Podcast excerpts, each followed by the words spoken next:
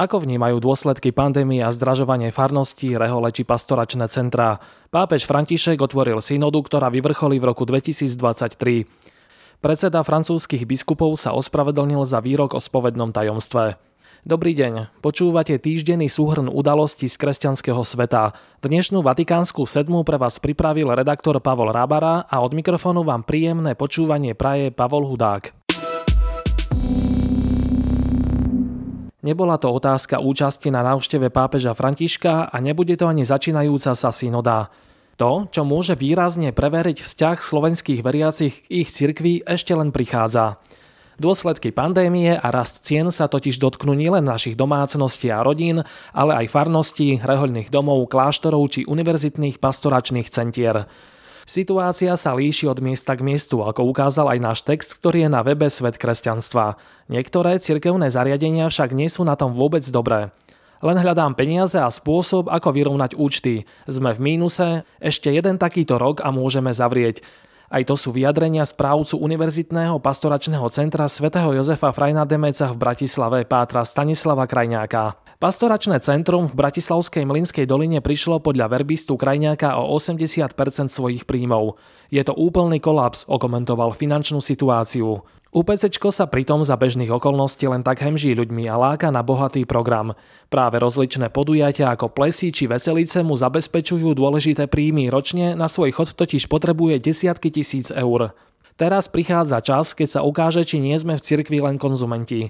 Bratislavským UPCčkom si totiž prešli tisícky mladých ľudí. Mnohí už dnes pracujú, majú kariéru a dobré zázemie. Pátri verbisti by preto mohli mať nádej, že sa nájde dostatok vďačných a veľkorysých ľudí, ktorí nezabudli a pomôžu v ťažkých časoch.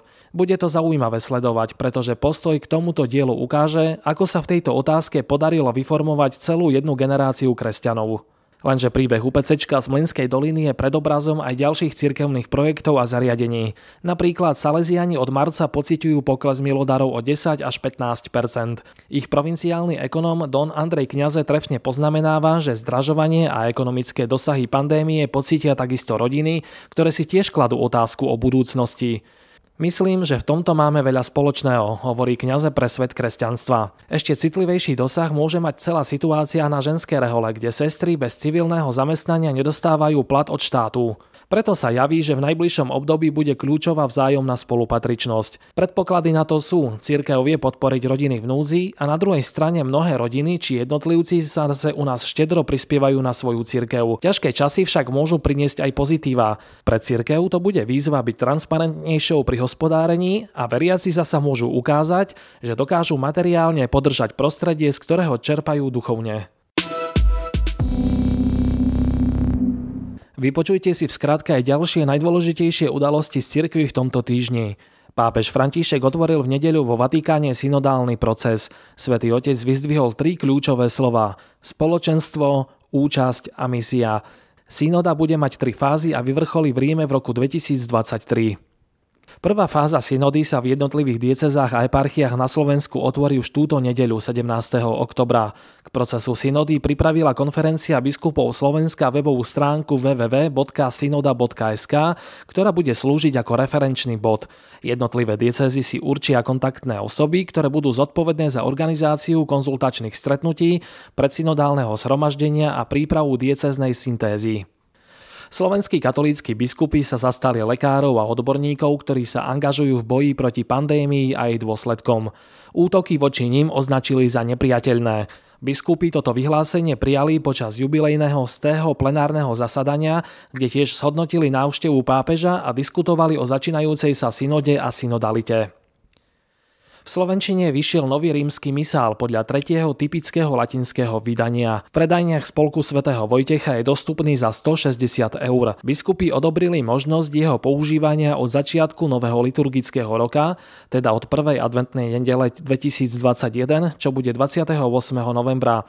A jeho záväznosť je pre farnosti od začiatku nového občianského roka, teda od 1. januára 2022. Nunciatúra ocenila ľudí, ktorí pripravovali návštevu pápeža Františka na Slovensku. Apoštolský nuncius Giacomo Guido Otonello odovzdal pápežské medaily predstaviteľom štátu a rozličných občianských inštitúcií, spolu vyše 40 ľuďom. V príhovore zdôraznil ich profesionalitu i nezvyčajnú obetavosť. Kňaz Ondrej Chrvála je novým programovým riaditeľom televízie Lux.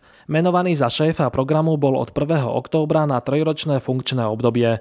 K zmene vo vedení katolíckej televízie došlo už 1. júla, keď na pozícii programového riaditeľa skončil kňaz Jozef Kováčik. Rádio Mária Slovensko spúšťa po troch rokoch online vysielania aj prvé vysielače. Druhé katolické rádio na Slovensku začalo vysielať v Prešove, v Košiciach a v Trenčíne. V polovici októbra plánuje stanica spustiť vysielanie aj na Spiši. Viac si o tom môžete prečítať na webe svetkresťanstva.postoj.sk. Predseda francúzskej biskupskej konferencie Eric de Moulin Buffa sa ospravedlnil za výrok, že spovedné tajomstvo je nad zákonom. Podľa neho je nutné, aby katolícka cirkev prehodnotila zaužívanú prax a našla spôsob, ako zosúľadiť neporušiteľnosť spovedného tajomstva s potrebou chrániť deti pred pohlavným zneužívaním. Remešský arcibiskup to uviedol po rokovaní s francúzským ministrom vnútra, ktorý ho požiadal o schôdzku a vysvetlenie tvrdení, že spovedné tajomstvo je nadradené zákonom republiky. Ctihodný pápež Jan Pavol I bude vyhlásený za blahoslaveného. Svetý otec František uznal zázrak potrebný na beatifikáciu pápeža, ktorého pontifikát trval len 33 dní. Zázrak pripisovaný príhovoru Jána Pavla I. spočíva v uzdravení dievčatia z arcidiecézy Buenos Aires, ktorá sa v roku 2011 dostala do závažnej formy encefalopatie, choroby postihujúcej mozog. Pápež František v sobotu prijal na súkromnej audiencii predsedníčku americkej snemovne reprezentantov Nancy Pelosiovú. Spolu s manželom Polom sa večer zúčastnili aj na Svetej Omši v kostole svätého Patrika v historickom centre Ríma. Bohoslužby však musela nečakane opustiť, keďže ku kostolu sa blížil niekoľko tisícový dav protestujúcich proti povinným covid pasom, ktorý sa dostal aj do potýčky s políciou. Viac si môžete prečítať v texte Imricha Gazdu na našom webe. Pápež František sa napokon osobne nezúčastní na dôležitom klimatickom samite OSN v škótskom Glasgowe, ktorý sa uskutoční od 31. októbra do 12. novembra. Kolumbijská reholníčka, ktorú v roku 2017 uniesli v africkom Mali, je na slobode. Glóriu Narváezovú zadržiavala Al-Qaida. Teroristická skupina zverejnila niekoľko videí, v ktorých reholníčka žiadala o pomoc Vatikán. Vo Vatikánskej sedme sa vám budeme snažiť ponúkať aj novú rubriku Svetec týždňa. Vybral ho otec Jan Krupa. Počas Vianoc v mnohých kanadských kostoloch počuť Huron Carol, populárnu kanadskú vianočnú pieseň, ktorú napísal jezuítsky misionár Jean de Brebeuf okolo roku 1642 vo Viandote, jazyku huronských praobyvateľov Ontária. Jean de Brebeuf sa narodil v Normandii 25. marca 1593 a vo veku 23 rokov vstúpil do spoločnosti Ježišovej. V roku 1625 odišiel na misiu k indiánom do vtedajšej francúzskej Kanady.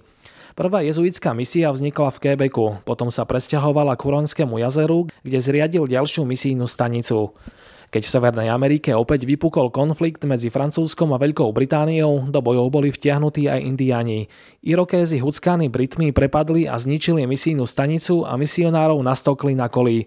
Jean de Brebeuf zomrel 16. marca 1649. Svetorečený bol v roku 1930 a jeho pamiatka sa slávi 19. októbra. Misionárske úspechy Žana de Brebufa medzi Huronmi boli skromné. Podarilo sa mu však položiť základy pre budúcich misionárov, pretože vytvoril prvý slovník huronského jazyka Viandot, do ktorého preložil aj katechizmus. Vo Viandote písal poéziu a modlitby vrátane vianočnej piesne Ježiš sa narodil, z ktorej sa neskôr v anglickom preklade stala Huron Carol. No a na záver ponúkame knižnú bodku. Tento piatok si v Ružomberku pripomínajú jedného z najvýznamnejších slovenských misionárov, jezuitu Vendelína Javorku, ktorý sa pričinil o vybudovanie pápežského ruského kolégia v Ríme a bol jeho prvým rektorom. Za blahorečenie Pátra Javorku sa už niekoľko rokov modli rehoľa jezuitov i obyvatelia jeho rodnej obce Černová. Spisovateľ a vysokoškolský pedagóg Anton Lauček, tiež rodak z Černovej, napísal o slávnom misionárovi Romanovú novelu 5 dní Vendelina Michailoviča. V rozhovore pre svet kresťanstva vysvetľuje, že názov je alúziou na Solženicínovo dielo Jeden deň Ivana Denisoviča. Každá kapitola je v podstate jedným dňom zo života Vendelina Javorku.